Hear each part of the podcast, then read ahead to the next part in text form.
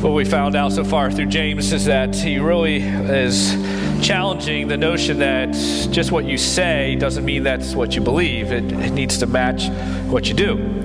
And uh, if you were with us last week, he talked really about the idea of wisdom that it's not just that you know a knowledge or you claim to be wise, but are you wise by what you do and how you do it? And he gave those seven characteristics uh, of wisdom, a great test um, for ourselves to kind of find out are we really being wise? And so James is continuing on that notion here now as we shift into chapter four uh, about uh, this idea of your, your faith should match up what, what you do. And he's seeing some things that are being done that's questioning what, what you believe. He running into this idea uh, of fights and quarrels. And we might ask ourselves the question well, why are there even fights and quarrels in church? Well, why would there be these kind of conflicts that take place inside the church? Isn't the church supposed to be uh, this place where we all get along, we all get together, and we just sit around a fire and we sing kumbaya? Like, isn't that what church is supposed to be? And if you know, or if you've been around church for more than a week or so, you probably realize that's not always how it is. And it's a struggle for us. And we think, why? That just doesn't seem right. And so James is asking that same question. And as we shared this idea of conflict, it doesn't always have to be a negative. It doesn't always have to be a, a, a, thing that we see and we have to be scared of because conflict can be good. It can actually build and strengthen, but we gotta we gotta realize we gotta understand the, the, the, the behind the why of this conflict.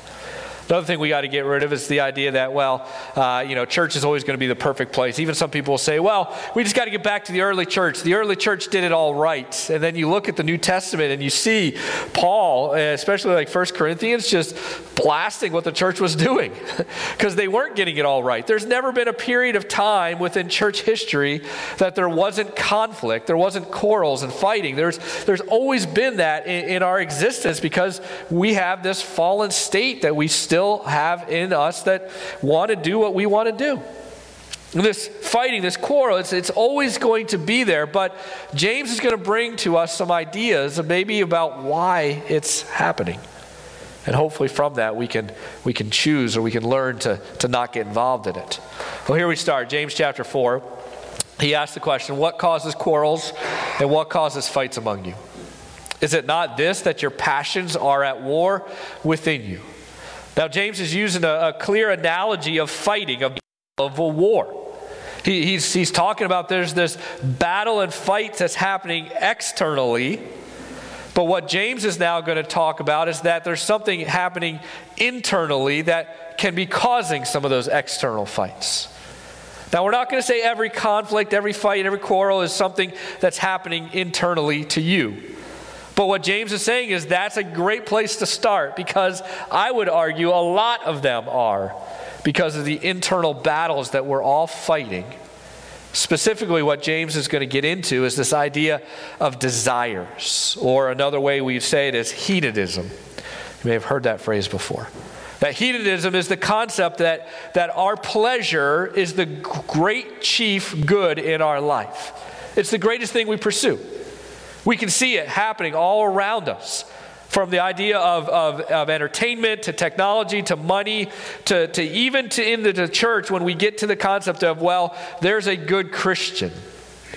And someone thinks, wow, I feel good about being a good Christian, so I'm going to keep doing the things that make me feel good about being a good Christian, and not from the source of, I'm just being thankful for what God has given to me. You see, the, the, the pleasure seeking mentality is prevalent in, in every aspect of, of our existence. Jesus and Paul and, and Peter, they warned what happens when we make our pleasures our chief good, our chief goal. In fact, he even used it in that, that uh, parable of the seeds thrown out. One of the seeds started to grow and started to show some life, and all of a sudden the pleasures of this world choked it out. They began to, to, to seek their pleasures as their chief good, and they replaced the idea of God being that chief good. In fact, we got to recognize, even before we move too far, we're not saying that pleasures is bad. We're not saying you should avoid all pleasures. In fact, what we recognize, even as a term, uh, John Piper, I believe, termed it as a Christian hedonism. Now, it seems weird when you use that phrase, but what he's basically arguing is that if we put God as our chief good, If we put him as our chief goal, as it is in, in a lot of different creeds and, and a lot of different throughout the church history, our greatest goal, our greatest thing as man can do is to glorify God. Piper will argue if that's what we do, then what will flow from that will be pleasures. That God intended pleasures to be part of the human experience and that they have a proper place, but they fall in after we recognize that our chief goal is to glorify God. Now, a lot of times when we hear the chief goal of glorify God, we start thinking, well, I'm going to be a missionary living in a hut and having no pleasures. But in reality, there's something more, something truer, something more pure in the pleasures that God has for us when we make Him the chief goal.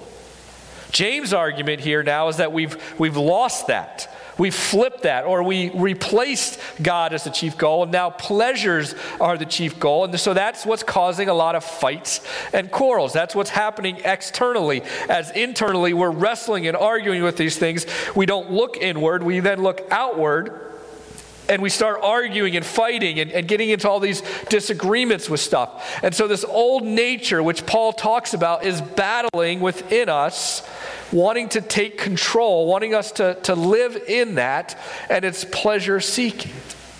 Adam and Eve, perfect example of it. They saw that the tree of good and, uh, of good and evil was, was good, and they had a pleasure, a desire to have it.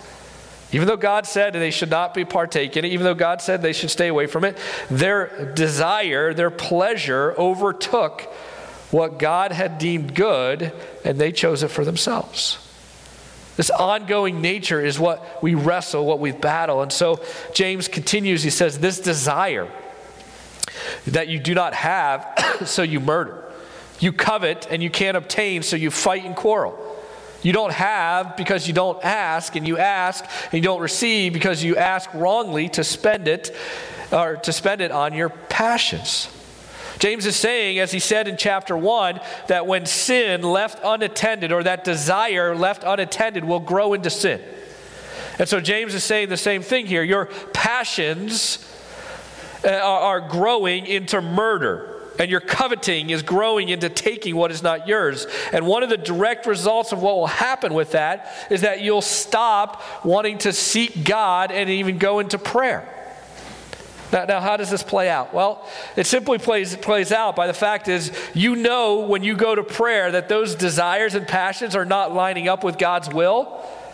And so you, you, you feel that tension instead of, instead of recognizing that I should repent and, and turn away from those passions, you, you turn away from God.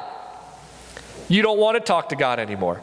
Why am I going to talk to him? He's not going to give me what I want, anyways. He's not a part of this, this situation. I need to get what's mine, I need to go after what I want. And so God just becomes something uh, as an obstacle, as some kind of uh, person that isn't going to help you. So why would I deal with him? So I'm going to I'm going to not even pray, or I'm going to pray in a, a very robotic way even though that I have these passions and desires on my mind and my heart, uh, I'm not even going to talk to God. And so James tells us this danger of this, uh, uh, of what this happens and what plays out. And this lifestyle is, is going to keep going on, and you're going to keep finding out more and more that those passions, desires won't bring you that satisfaction you're looking for.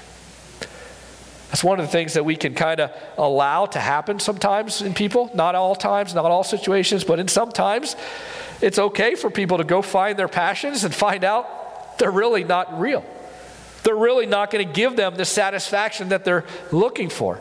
In fact, there's the cheap imitations that are happening all around us, and we have to recognize them for what they are. They're cheap imitations. There was a classic study that went on one time uh, that talked about male butterflies. And they would take male butterflies and female butterflies, and the females would be uh, mating and trying to get the attention of the male butterflies. But then they also would put cardboard cutouts of butterflies next to the female butterflies that were a little bit bigger and a little bit more uh, colorful. And the male butterflies would keep going towards the cardboard cutouts instead of the real thing.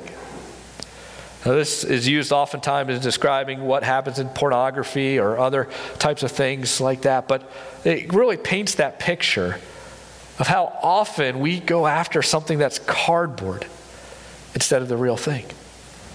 I mean, how many times do we ha- have to, uh, you know, recognize, you know what, a, a, a fast food isn't going to satisfy me like a real steak is going to satisfy me? How many times we got to realize that a good cold glass of water is going to give to me more than what I need than a, you know, a sugar-filled soda? I'm not just picking on those things. There's lots of things out there like that. But we oftentimes are just, just completely delusional on knowing what is the pleasure that we desire and want, and we go after the cheap version of it. And James is telling us this mindset, this idea is going to keep happening and it's going to lead to more and more sin and more and more pulling away from God and, and, and, turning away from Him. So much so that now in verse 4, I mean, he just flat out tells us you're an adulterous person. I love James because it's so practical. But I also love James because he's right in your face. he's not sugarcoating any of this. He's literally now comparing you to a spouse that cheats on their, on their, on their loved one. That, that, in, in, that you are choosing these desires, rejecting God, and you are an adulterous person. Do you not know that friendship with the world is enmity with God? Therefore, whoever wishes to be a friend of the world makes himself an enemy of God. Or you just suppose that is no purpose that the scripture says he yearns jealously over the spirit that he has made to dwell in us? But he gives more grace. Therefore, it says, God opposes the proud, but gives grace to the humble. Now, this passage is loaded with a lot of, a lot of hard stuff, but good stuff. And we got to recognize the very beginning, this adulterous people, that's what James is calling us of us that choose these passions over God. He, he's moving this now uh, from a war uh, and battle analogy into a, a, marriage context and a marriage analogy.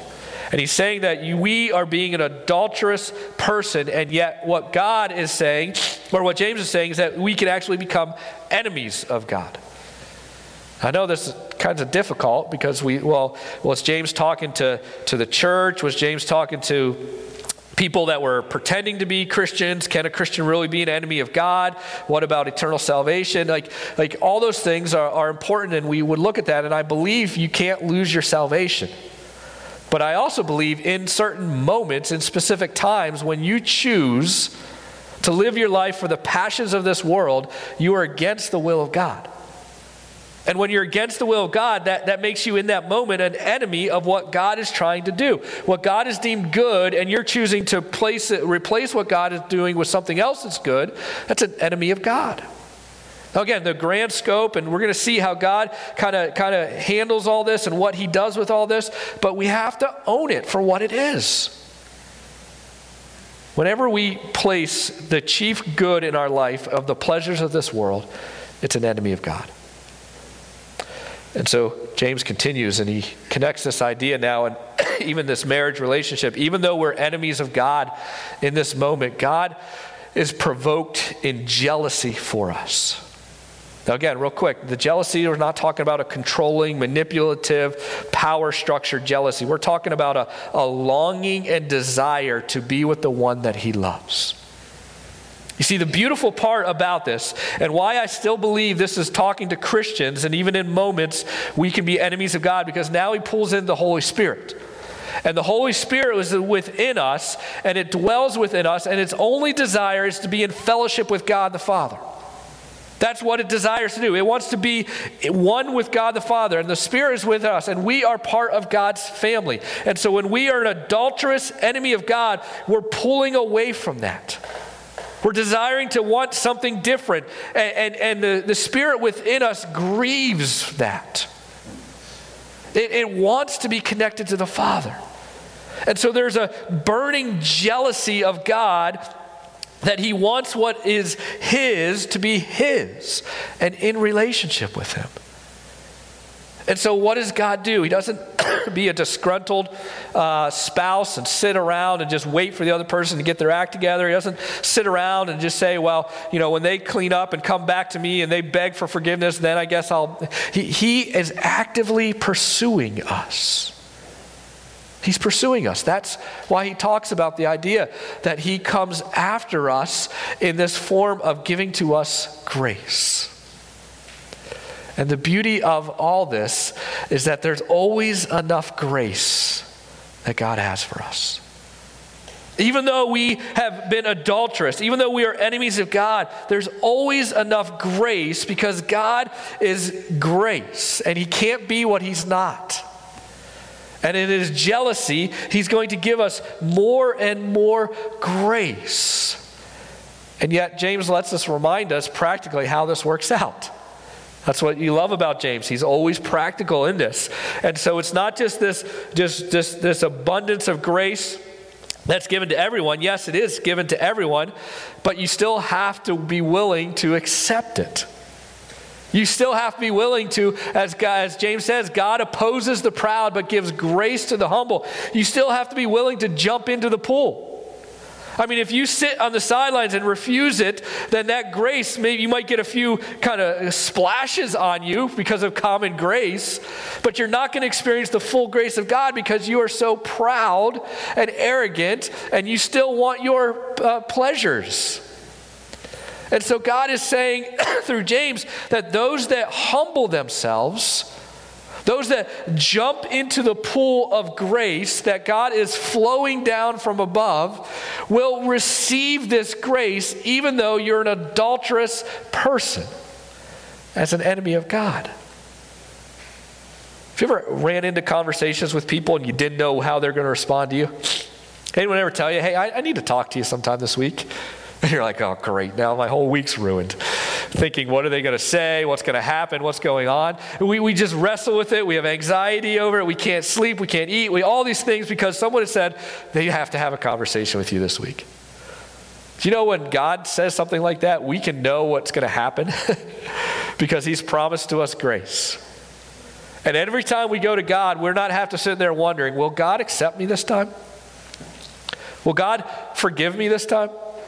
Will He welcome me back?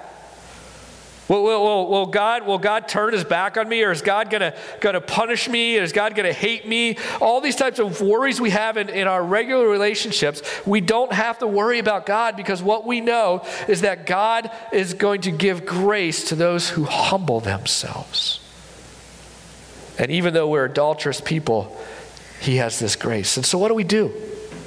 Do we just sit around and we just kind of wait for something to happen? Do we just sit around waiting for a moment to humble us?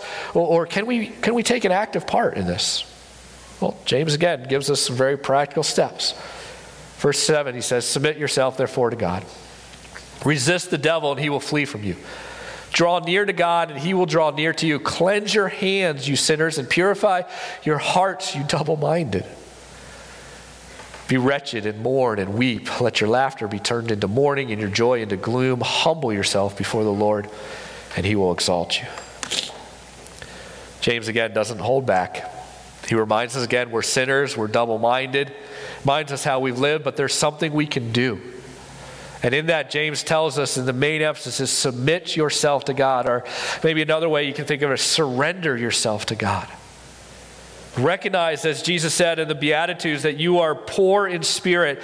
Blessed are those who, who, who recognize that poor in spirit, that they are bankrupt before God. Even as a believer, we've got to continually, daily remind ourselves to surrender ourselves to God, submit to Him, that He is our greatest chief joy that we will find when we give glory to Him, and that everything else flows from that point. Even as God's, uh, you know, the, the, the, the, prayer, the Lord's Prayer that we maybe learned as a kid, is, it is, Lord, not my will be done, but thy will be done. This is a daily reminder that we have to do. And then James gives us some very practical things. I want to emphasize them on kind of the idea of our feet, hands, and, and our mind. He says, first of all, that we have to resist the devil and draw near to God. Resist the devil and he will flee from you. Draw near to God and he will draw near to you. We got to recognize wherever our feet are pointed is the direction we're going to head. I know you can walk backwards and moonwalk, all that, whatever. You know what I mean. Wherever your feet are pointed, that's where you're going to head.